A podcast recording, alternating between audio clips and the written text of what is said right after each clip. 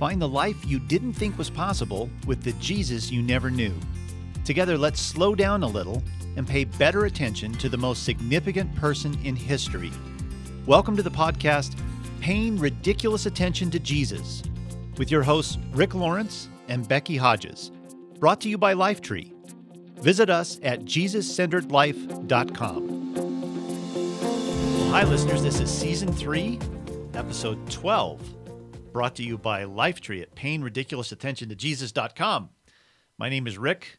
I'm author of The Jesus Centered Life, the upcoming book Spiritual Grit, which releases April 24th. We'll be telling you guys who and gals who are fans of this uh, uh, of this podcast, or even if you're a first time listener, we'll be telling you a little bit more as we get uh, into April about how you can be part of the launch team for Spiritual Grit. That we have some special stuff in store for uh, those of you who would like to to be a part of the, the the little you know ragtag bunch of folks that would like to help launch this book in uh, late April. So it comes out April 24th. We'll be telling you in future podcasts how you can be a part of that. I would love for you guys to be a part of this, and you can play a very key, crucial role but I, and I'm also the editor, uh, the general editor of the Jesus Centered Bible, uh, which uh, came out about three years ago and is a Bible reading experience like no other. it has uh, extra features in it that really help you to center center your reading experience around Jesus, no matter where you are in the Bible. So today is a banner day. We have our third short conversation with my friend Michael Keefer, who's author of our three just released Jesus Centered guides these uh, little books actually birthed from this podcast. They they came out of responses from people on this podcast and the number of people who listen to certain episodes of this podcast. We realized some of these episodes that we've done have been listened to by way more than than the average uh, listenership for an episode, and it's because they focused on these three basic things in our Christian life that even though they're basic, we don't know that much about. So the three are um, how do I pray? How do I read the Bible? And today's focus, how do I know God's will? And actually, we did a, a, podcast episode, and I think in our first season on how to know God's will. And that is the most listened to uh, episode that we've done in three years. So obviously, it's a big deal. We all want to know God's will, and we often find that we don't know how to do it, that we don't have a great track record with it. So we know that life is full of twists and turns, and you know, not all of them lead to Disneyland. So some of those turns take us over a cliff, and we're desperate to avoid cliffs in our life. So we want to know and understand and follow the will of God. Because we're Jesus followers, we're sometimes acutely aware that the following part of being a Jesus follower is confusing and frustrating and sometimes kind of fraught with potholes. Uh, we, we don't always have a, a, a, great sense of what that is to do, even though we call ourselves followers. So let's give a listen to my conversation with Michael about finding and following God's will, and then we'll explore the surprising and shocking help that Jesus gives us who are trying our best to follow him. Let's listen. So, Michael, uh, yes. Here, here's an interesting thing knowing God's will, that seems like to people who are not followers of Jesus, or mm-hmm. or even some followers of Jesus, it still sounds like it's nuts. It, only nutcases oh, yeah. really know what God's will is and are following it. And but to people who love Jesus and are following Him, it seems like the most normal thing in your day to be following Jesus and following, uh, finding out and following His will. So, talk a little bit about what, what is it actually to find and follow God's will? What what is that? Well, I think you're right that um, that it definitely can get you institutionalized, depending on who's listening to you.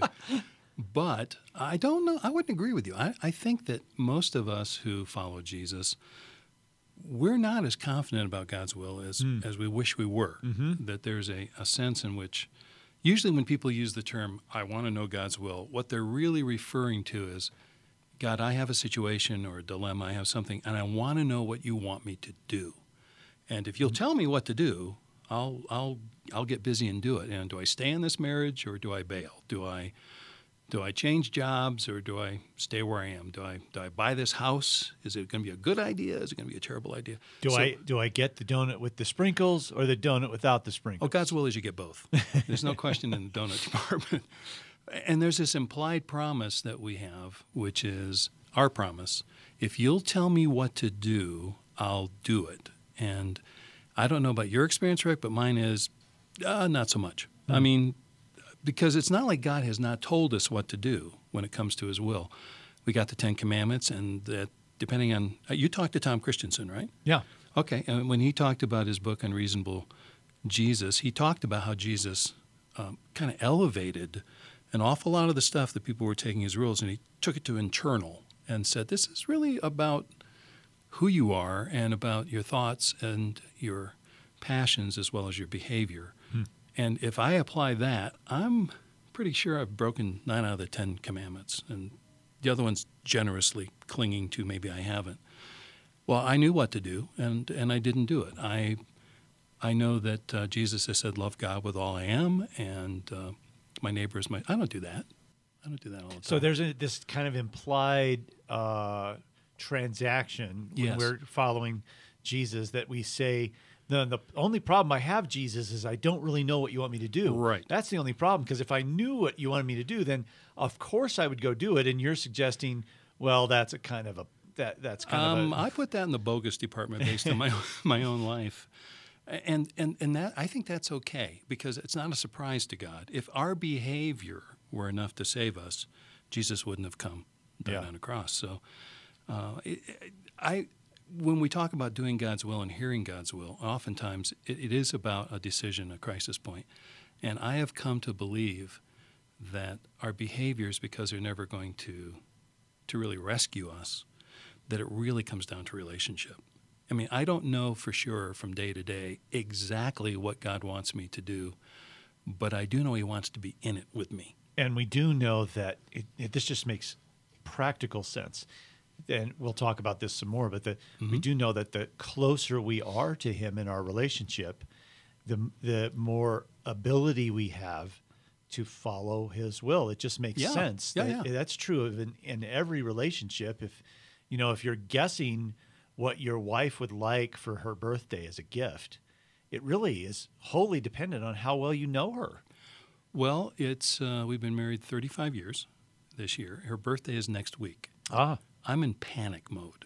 no. Yeah, because I, I know her really well, but I have not learned to read her thoughts. so, so you, you did she ask you to mention this because the Not at is all. I swear. My wife's birthday is in about 10 days, too. Oh, So, you know what I've noticed about this, too, is that when we're buying a gift for someone that we really care about, we think that it will be easy.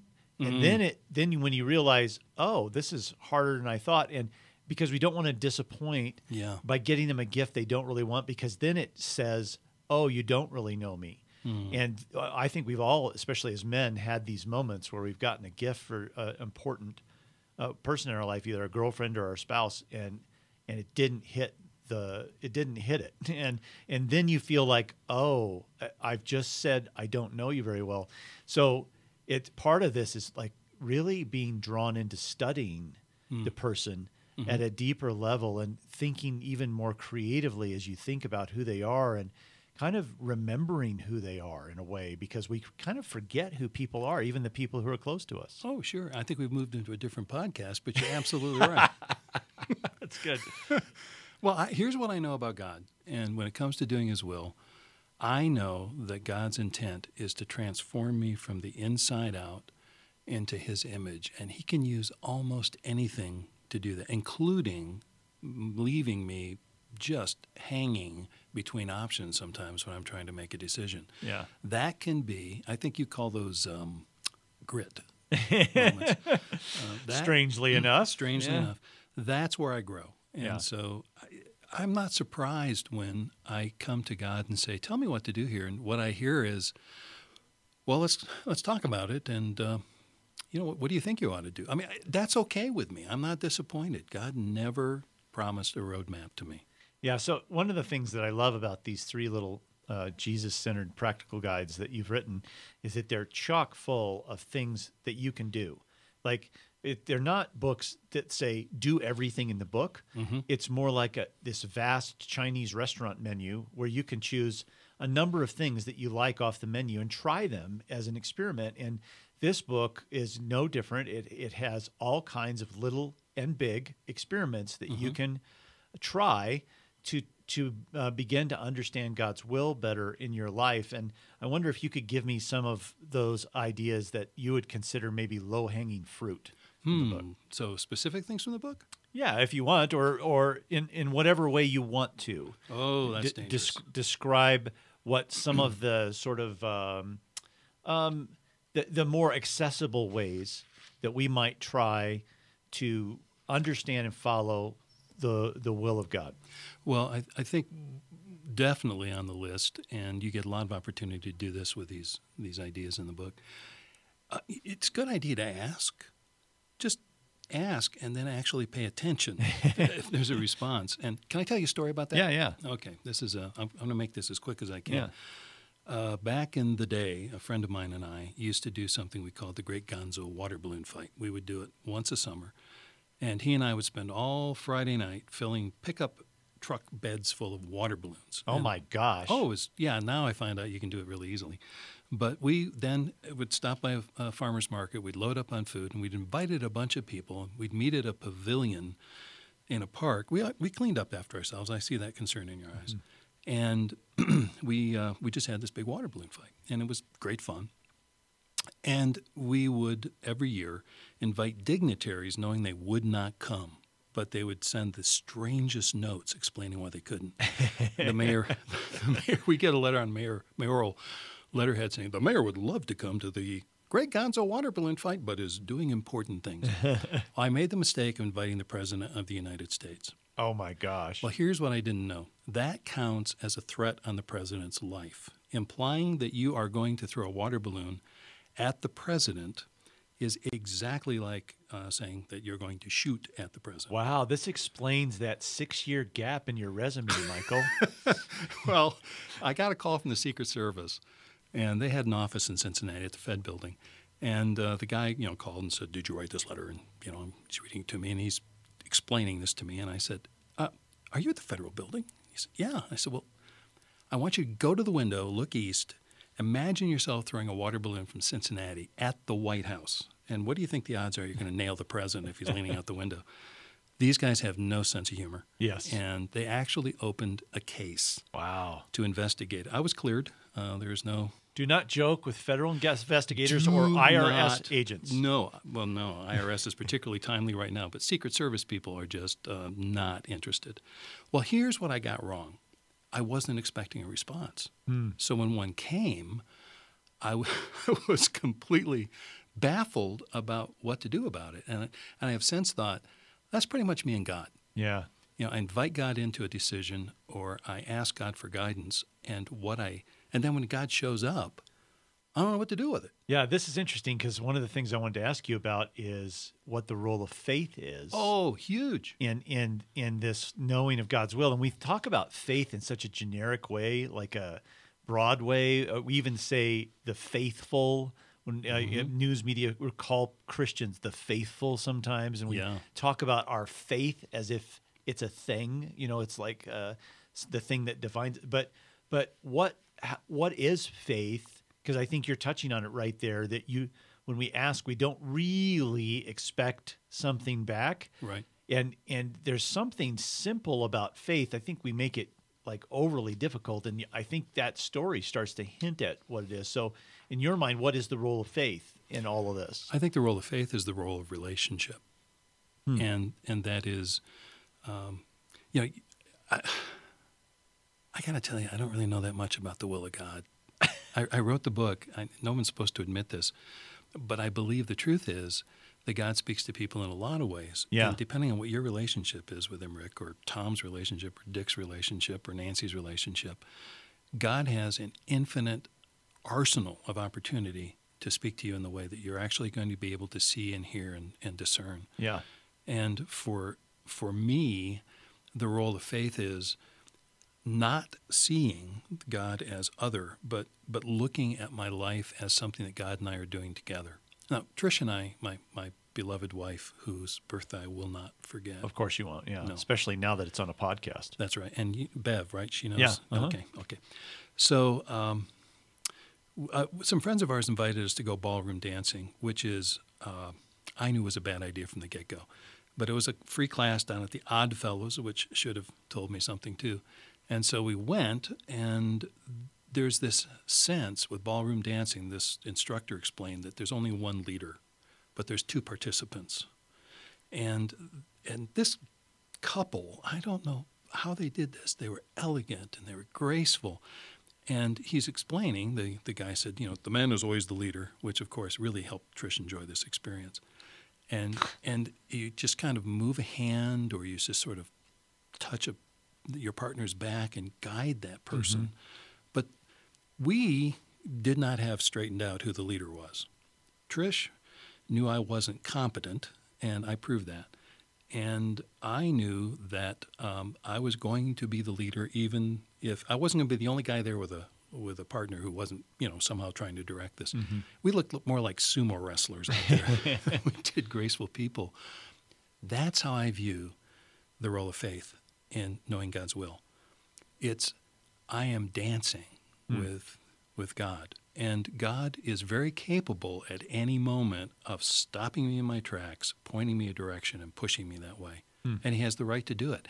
But He doesn't. What He does is allow me to cooperate in this dance, this opportunity to create a life with Him. And the more I am faithful in letting Him nudge me, the mm-hmm. more I'm attentive, the better it's going to go. And what's interesting about even your illustration there is that the, the a good dancer, the the nudge is very subtle. It's Mm-hmm. it's and you have to learn how to follow that nudge, Yes. the subtle nudge.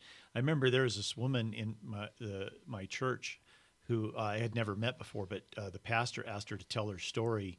Uh, so she told her five minute story. She was a professional dancer, and she was telling the story of how she first learned how to dance the tango.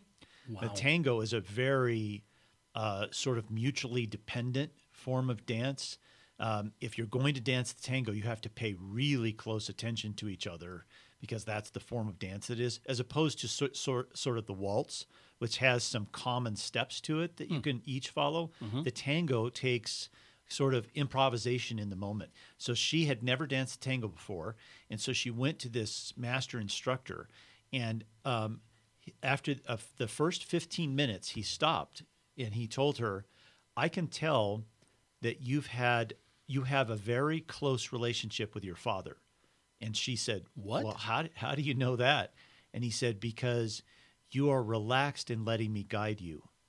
And so what she what what he was trying to say is that you are not stiff and tense um, as you try to follow what I'm doing, and that means that you had a very close, intimate relationship with your father.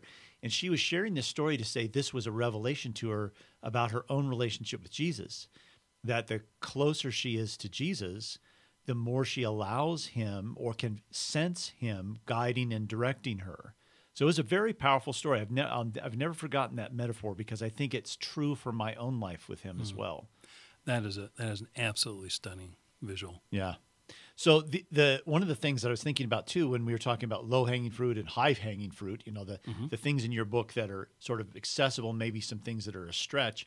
I think one accessible thing would be uh, simply scripture. That we- Oh, yeah, you, yeah. Mm-hmm. kind of mentioned this already. That there's some things that we already know are His Yeah. His will, and they're kind of laid out there. And and if it, some of it is just paying better attention Yep. to what we're reading, and then we we kind of already know some big things about what's true about His will. And like when He says, "If you want to love people like I do, then you'll love your enemies." Well, so when we're dealing with somebody who we would consider an enemy, we don't often have to go to Jesus and say, "Now, should I love my enemy or not?" Because you know, because he's Yeah. kind of spelled it out. Yeah, So- it's there. It's there. And, and that I hate to use the word application because Yeah, yeah. That, that can turn into a lot of rules, but certainly informing your life. So reading scripture is a huge place to go, and I certainly would encourage people. We do in the book encourage folks to pay attention, especially to what Jesus says. Pay attention to um, what God does in the lives of people, and that will tell you a lot about who they are. And you can pretty much be sure that that's exactly who they are right now too as far as, as guiding you. And the will comes into focus. There's nothing in the scripture if i went looking to say michael how, how much porn should you watch? I mean how much is acceptable? But, but there's a great deal about lust and there's a great deal about about um, treating people justly and I don't have, it's not a big stretch. The Holy Spirit will really nudge you toward truths and reveal them to you. But you got to spend some time in the Bible. Yeah. Let me ask you one last question here. Sure. Um, the I had a not long ago. I was leading a, a, kind of a training for some church volunteer leaders.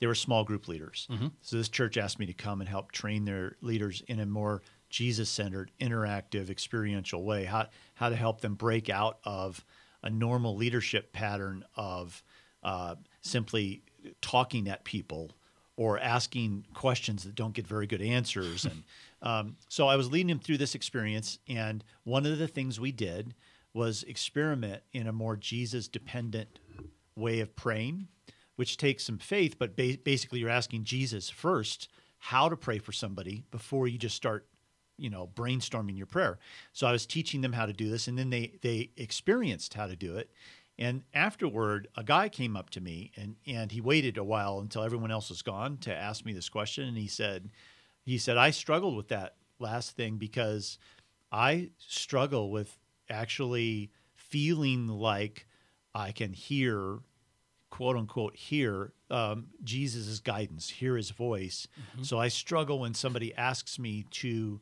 get guidance from Jesus and then pray for somebody about that.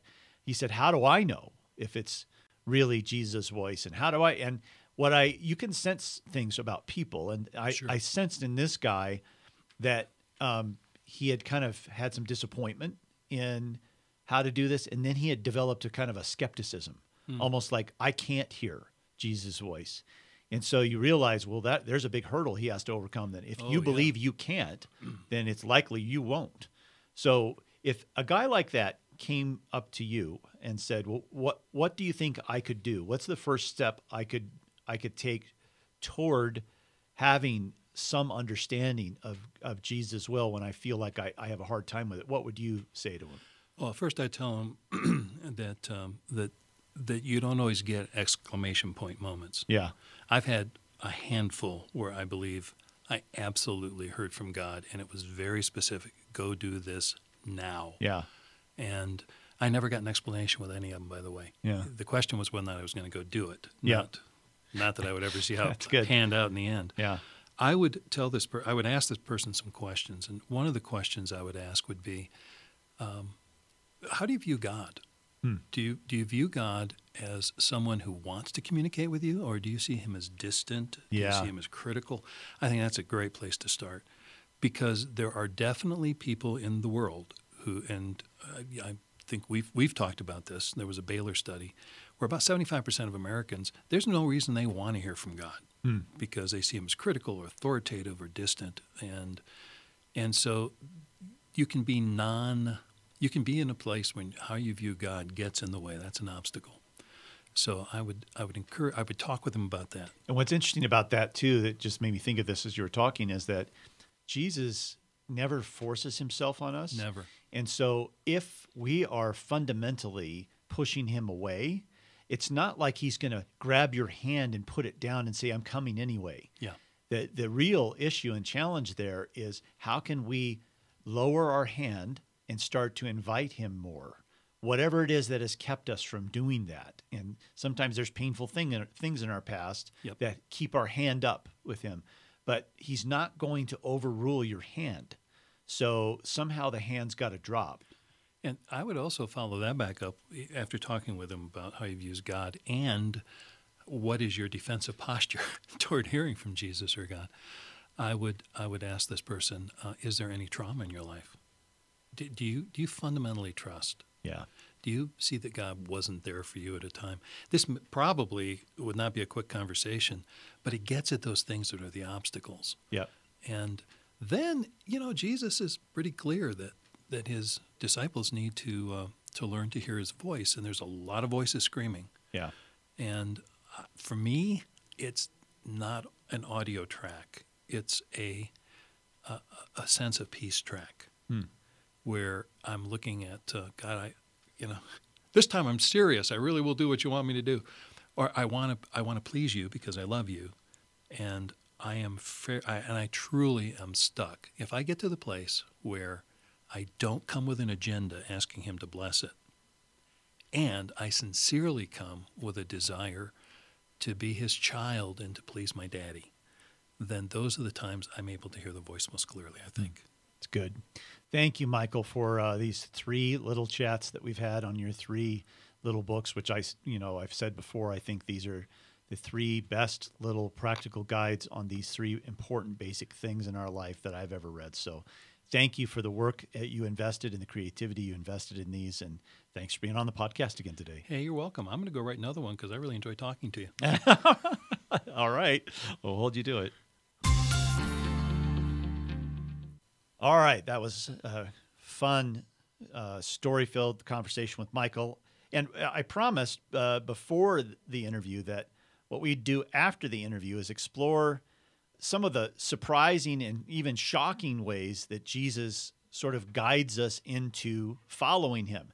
What does it look like to actually follow Jesus and follow his will? And uh, G- Jesus has some very interesting advice in this arena. And I don't know that we've paid that well of attention to this advice. So we're going to explore two facets of how to find and follow God's will through two separate parables that Jesus told that I, I'm guessing you may not have approached the way we're about to. So the first one is from John chapter 10. So if you're not driving a car and you want to open up your Bible and check this out for yourself, we're going to be in John chapter 10 and we're going to read the, the section that's headed in my Jesus centered Bible, The Good Shepherd and His Sheep.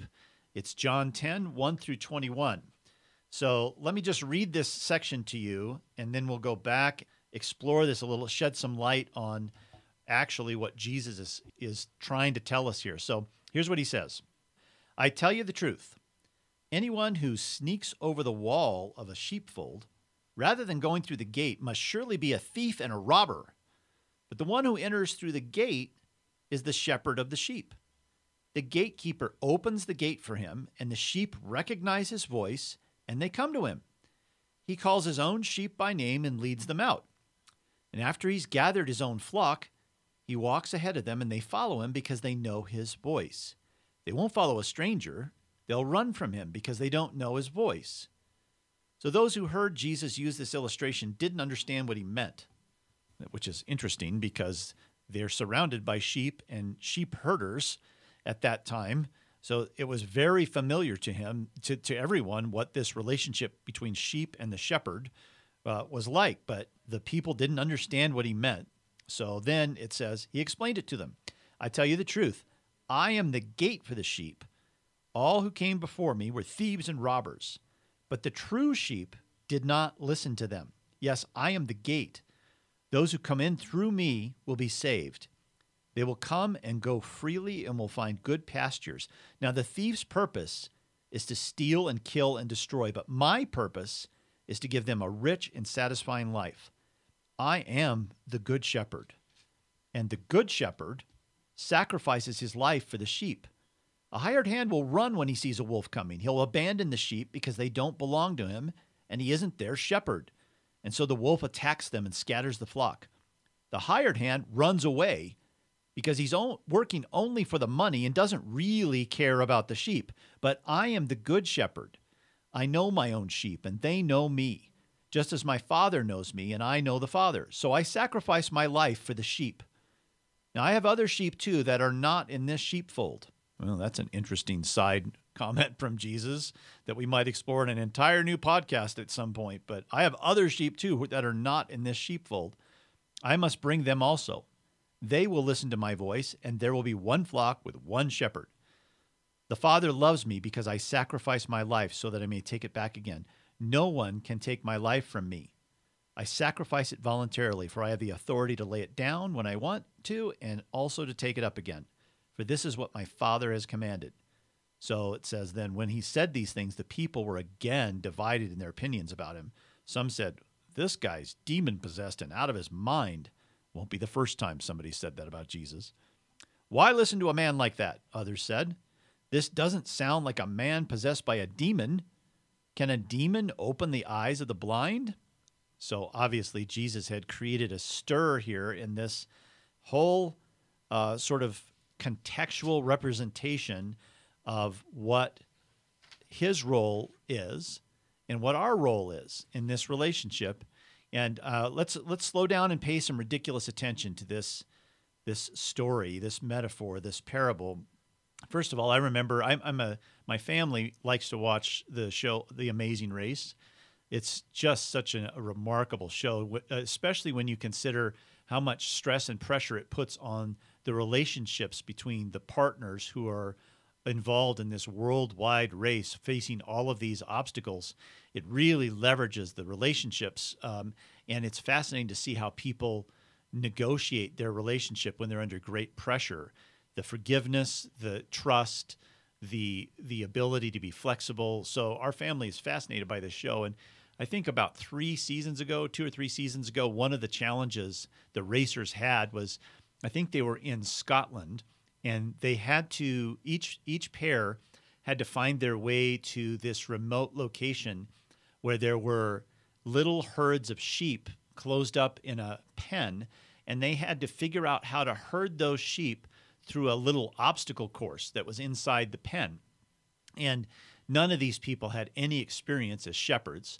And so it was fascinating to watch them figure out how to do this because almost everyone, their first inclination was to make a lot of noise and wave their arms and try to kind of scare the sheep through these different obstacles. And the sheep absolutely rebelled against that kind of methodology. But some of the teams rather quickly learned that if they were just calm and approached the sheep in a calm way, and gave them firm direction in a calm way that the sheep quickly sensed they could trust that that those two people and they started to do what those partners asked them to do. It was fascinating to watch this and I I just couldn't help but think about this passage that Jesus was talking about um, how, what it, what the dynamic is between a shepherd and a sheep. So let's slow down a little and uh, and kind of walk through this. So the first thing he says right off the bat is he says, "Sheep, my sheep will know my voice." I saw a YouTube video once where um, they tested this whole idea of the sheep know the shepherd's voice. Uh, it was with a little tour group, and the shepherd challenged people on the tour group to try to get the sheep to come to the fence to see them. So the people tried to call the sheep over, and the sheep just ignored them like they didn't exist. And then the shepherd said, Watch this. And he just turned and called the sheep to come over to the fence, and they all perked up their heads and just started trotting over to the fence. It was amazing to watch. And the, the thing about this is that uh, the sheep did understand the tenor of their shepherd's voice. They understood the the the nuances and subtleties of their shepherd's voice and because they recognized who it was they had no trouble coming to the fence they weren't scared to um, jesus follows that by saying well they're not going to follow a stranger and that the youtube video that i watched proves it that they just won't follow a stranger so embedded in that understanding is we either know the voice of jesus or we treat him like a stranger. And if we don't know him very well, he is a stranger to us. And that's going to make it difficult for us to follow his voice if he's a stranger. So, one, one clear pathway to helping us to understand better his will is the same thing we, uh, Michael and I talked about. Having a closer relationship with him immediately translates to knowing his voice better. And it's not just any voice. It's really understanding the nuances of who Jesus is. That's why this podcast is called Paying Ridiculous Attention to Jesus. We want a ridiculous amount of attention to be spent on the details of the heart of Jesus, because the more we pay attention to the heart of Jesus, the closer we get to him, the better we know his voice. So when he calls and guides and directs, we trust that voice instead of being confused because it sounds like the voice of a stranger. Now, along the way, Jesus says an interesting thing. He says he's not only the shepherd coming through the gate, that, that's how he starts off his parable, that, that uh, the gatekeeper will allow the real shepherd to come through the gate, where, whereas a thief has to climb over the wall. But then he shifts gears when the people say they don't understand his parable. He shifts gears and he says, Well, I'm not only the shepherd walking through the gate, I'm the gate itself. I am the way in and out of, of the sheep. So th- this is fascinating. Uh, Jesus says things like this more often than we think. He says things like, um, I'm not pointing the way to life, I am life. I'm not showing you the direction where the well is, I'm the well itself. I'm not revealing the truth, I am the truth itself. And here Jesus is saying, um, I'm not just walking through the gate, I am the gate itself. Uh, I am the opening into the sheep pen where the sheep can go in and out. And they, they go in and out, he says, um, freely because they trust who he is. So it's, uh, he's starting to hint at the freedom that comes when we have a more intimate relationship with Jesus. We are more free to go in and out. We talked last week with the Becky Nader about uh, this question of do we have to get everything right? Do we have to make every plan A decision or choice in our life with Jesus? And Becky suggested, I think very truly, that there are some things that Jesus says to us, you know, choose that or that. It doesn't that matter to me that much because I'm going to do something beautiful with whatever direction you take in this situation, as long as obviously it's not a sinful choice. I'm going to do something with whatever direction you take. Well, you get the feeling of the sheep being able to go in and out freely through the gate because they trust their shepherd. So they have a greater level of freedom because they trust that gate. And what Jesus says is he's his mission in life is to help us find good pastures. And he, he gets specific and says, I've come to give you a rich and satisfying life. Now, this is something very interesting about this. I think is it's worthwhile stopping for a second. He didn't say he's come to give us a happy life, not necessarily a happy life. He came, he came to give us a rich and satisfying life. Now, often a rich and satisfying life leads to happiness, but not all the time. And I think this really does fit my own experience of my own growing relationship with Jesus. My life has become more rich and satisfying the more intimate I've become with Him. But it hasn't always meant that those seasons of life where it's really rich and satisfying also produce a lot of happiness. They produce something deeper and more sustaining, rich and satisfying. So that's his promise that he wants to lead us into pastures where we can find rich and satisfying life in those pastures. Then the last thing he says is I'm here's here's one thing you got to know about me as a shepherd. This is the kind of shepherd I am. I sacrifice my life for the sheep, and I am right now sacrificing my life for you. That that is a distinctive about me. I'm not a hired hand here. I am giving up my life for my sheep. I will die for my sheep. In fact, in some passages, it says that Jesus um, in, when he references himself as the gate, it means that he's laying across the opening to the enclosure of the sheep so that if any thief or or enemy or predator tries to get at the sheep, they have to come past him. And this is his promise about what what who he is and what he is. He is the one who lays across the gate of our life and says, "No one gets gets to you if they don't come past me." I will die for you, which is such a powerful promise in our life. So the last thing he says is that you can know me as well as my Father knows me. So, this idea that we can't really know Jesus because part of him is just a mystery, and you know, we can't really understand the heart of God because there's so much mystery locked in him. In the Jesus centered life, I, I point out in a variety of ways that Jesus actually came to be known, and he wants us to know him as well as his own Father knows him. That's his invitation. And and if we're on that path and on that journey to know Jesus as well as his Father knows him, then following his will is it becomes more like breathing, more like second nature to us, as Michael and I talked about. All right, let's shift to the second parable, and we'll close with this one. This parable, uh, I call it the three loaves of bread parable. I can't wait. I think I'm going to be um, guest preaching at my church uh, sometime in the next couple of months around the time Spiritual Grit is released. And I've already decided that I want to title whatever it is I do, Three Loaves of Bread. And it comes from this parable. It's from Luke chapter 11, 5 through 13. So if you're not driving and you want to open it up, it's Luke 11, 5 through 13. And uh, let me just read you this little story. So this is Jesus speaking, and he's in. It's in the context of him teaching his disciples about, about prayer.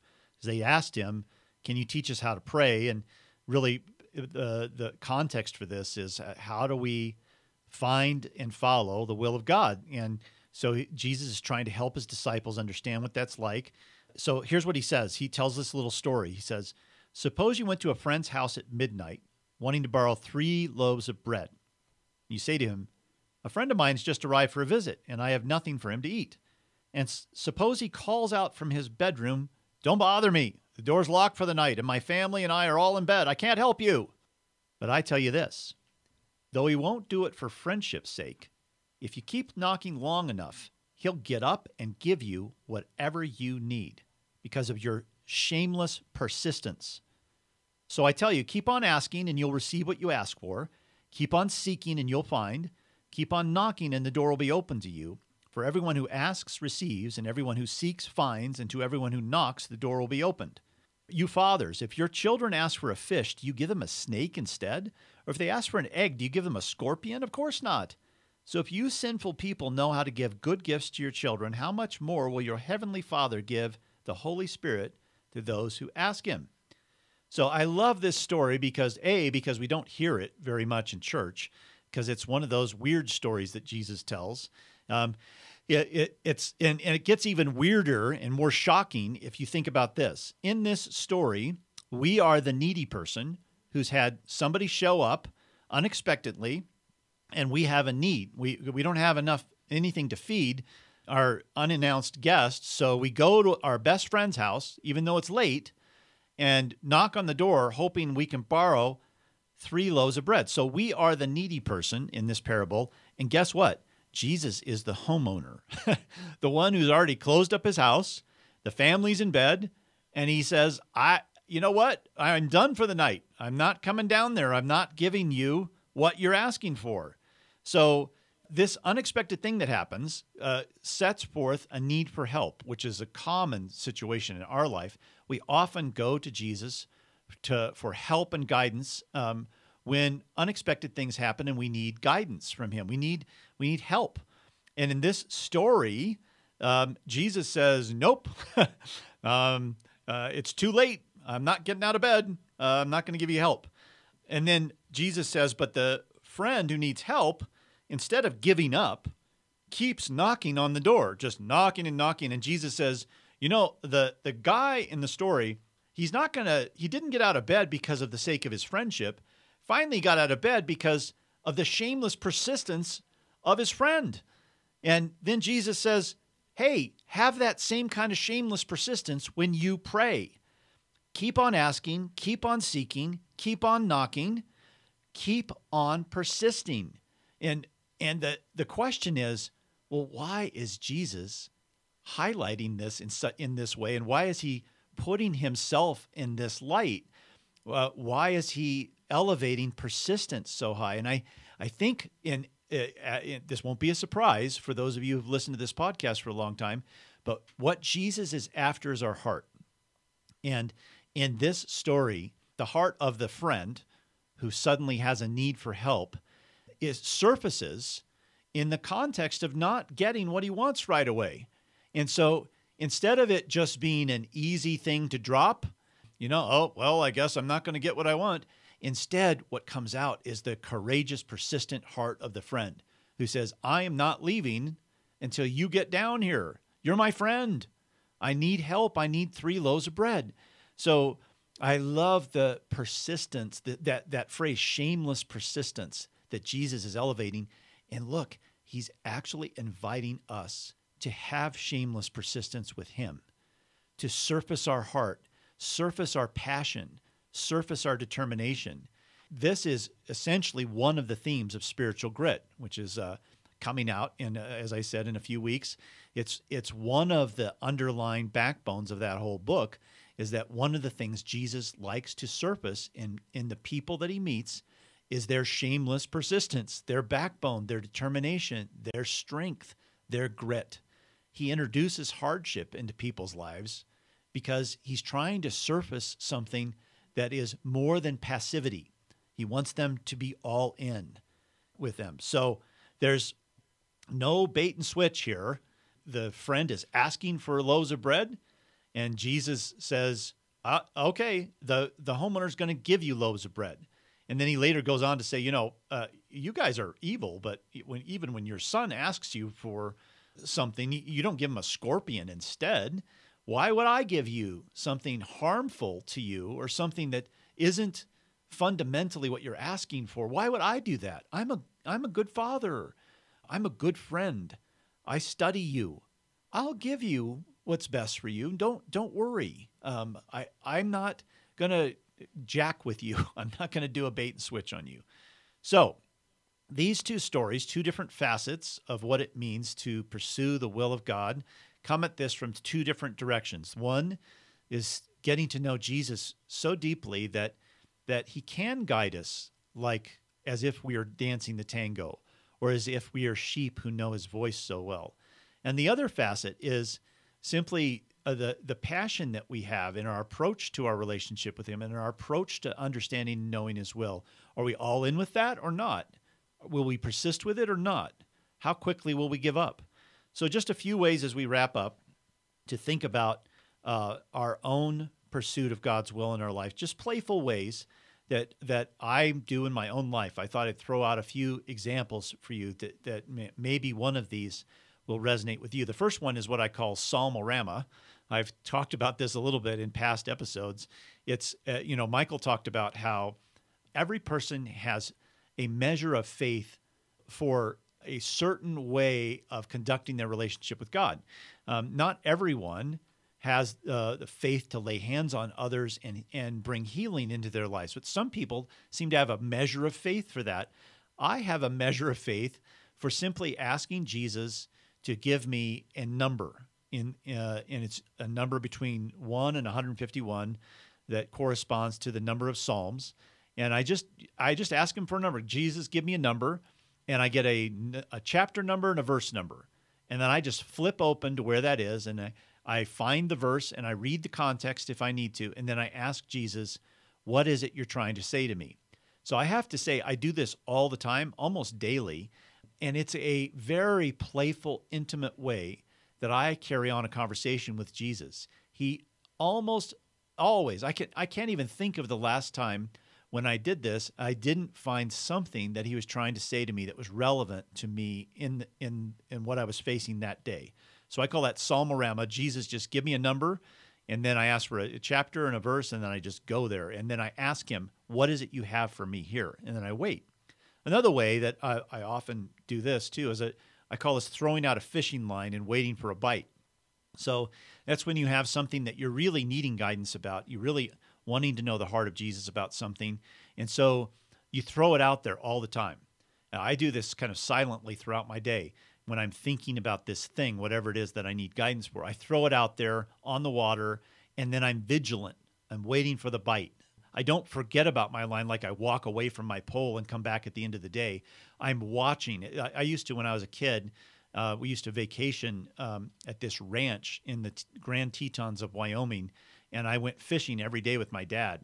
And we would go to lakes to fish, not so much streams. And lake fishing usually involved a bobber, where you'd have this little floaty ball that you'd put about uh, six or six feet above where the bait is, and you'd throw it out there in the lake, and then you'd wait for the bobber to kind of jerk underneath the surface of the lake, and you knew that you had a fish on the line then. So when I say I'm throwing out a fishing line for Jesus, that's what I'm doing. I'm throwing it out in the lake and then I'm watching the bobber. I'm paying attention uh, throughout my day for a bite. to to see where He might guide and direct me. So it, it means a kind of a vigilant attitude after I throw it out there.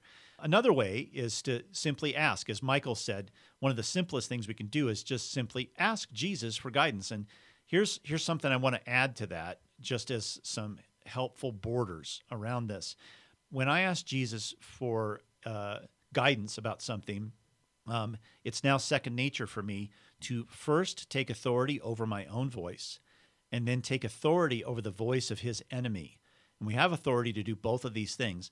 And then I simply ask Jesus, I only want to hear your voice now. I've shut my own voice up and I'm shutting up the voice of the enemy right now. I just want to hear your voice, Jesus. That's my little preamble. And then I wait and receive whatever he has to give like a little child. Uh, sometimes I use the metaphor of be be like a catcher's mitt. So you're just you're open and you're just waiting for the pitch to come across the plate and you're going to grab it when it comes across the plate. So that's the posture I have once I've taken authority over my own voice and the voice of the enemy and I ask Jesus, would you speak to me? Would you guide me? The last thing is just just a, a, a thing that's sort of a, a basis for everything we do in our life with Jesus. Just infect yourself every day with the heart of Jesus no matter where it is you're reading in the Bible, I just encourage you to spend at least a little bit of time, even randomly, in one of the four Gospels. And the, the question that you're asking always uh, when you read a little chunk of something Jesus said or did is why did he say or do that? Why did he say or do that? That is the question that will help you get infected with his heart. So when you ask why he said or did that, then pause and wait until truth starts to surface for you, because that's the Holy Spirit's role to help you understand the heart of Jesus. So every day, infect yourself with a little bit of the heart of Jesus. And as you do, you will subtly, slowly draw closer and closer to Him so that His voice becomes less and less a stranger to you and more and more a close friend. Well, gang, thanks for listening. Uh, remember, you can find out more information, but in further detail about everything we've talked about today on our paying ridiculous attention to Jesus.com website. You can find our podcast section. You're looking for season three, episode 12. Don't forget, The Unreasonable Jesus just released uh, about a little over a week ago. There will be a link on our podcast section to, to go check out the Unreasonable Jesus. There'll be a link for the Jesus Centered Life and the Jesus Centered Bible as well, and links to all three of these books that Michael Keefer has written How Do I Pray? How Do I Read the Bible? And How Do I Know God's Will? Again, this is Paying Ridiculous Attention to Jesus. It's a podcast from Lifetree. Subscribe to us on iTunes for all the latest podcasts, and we'll talk again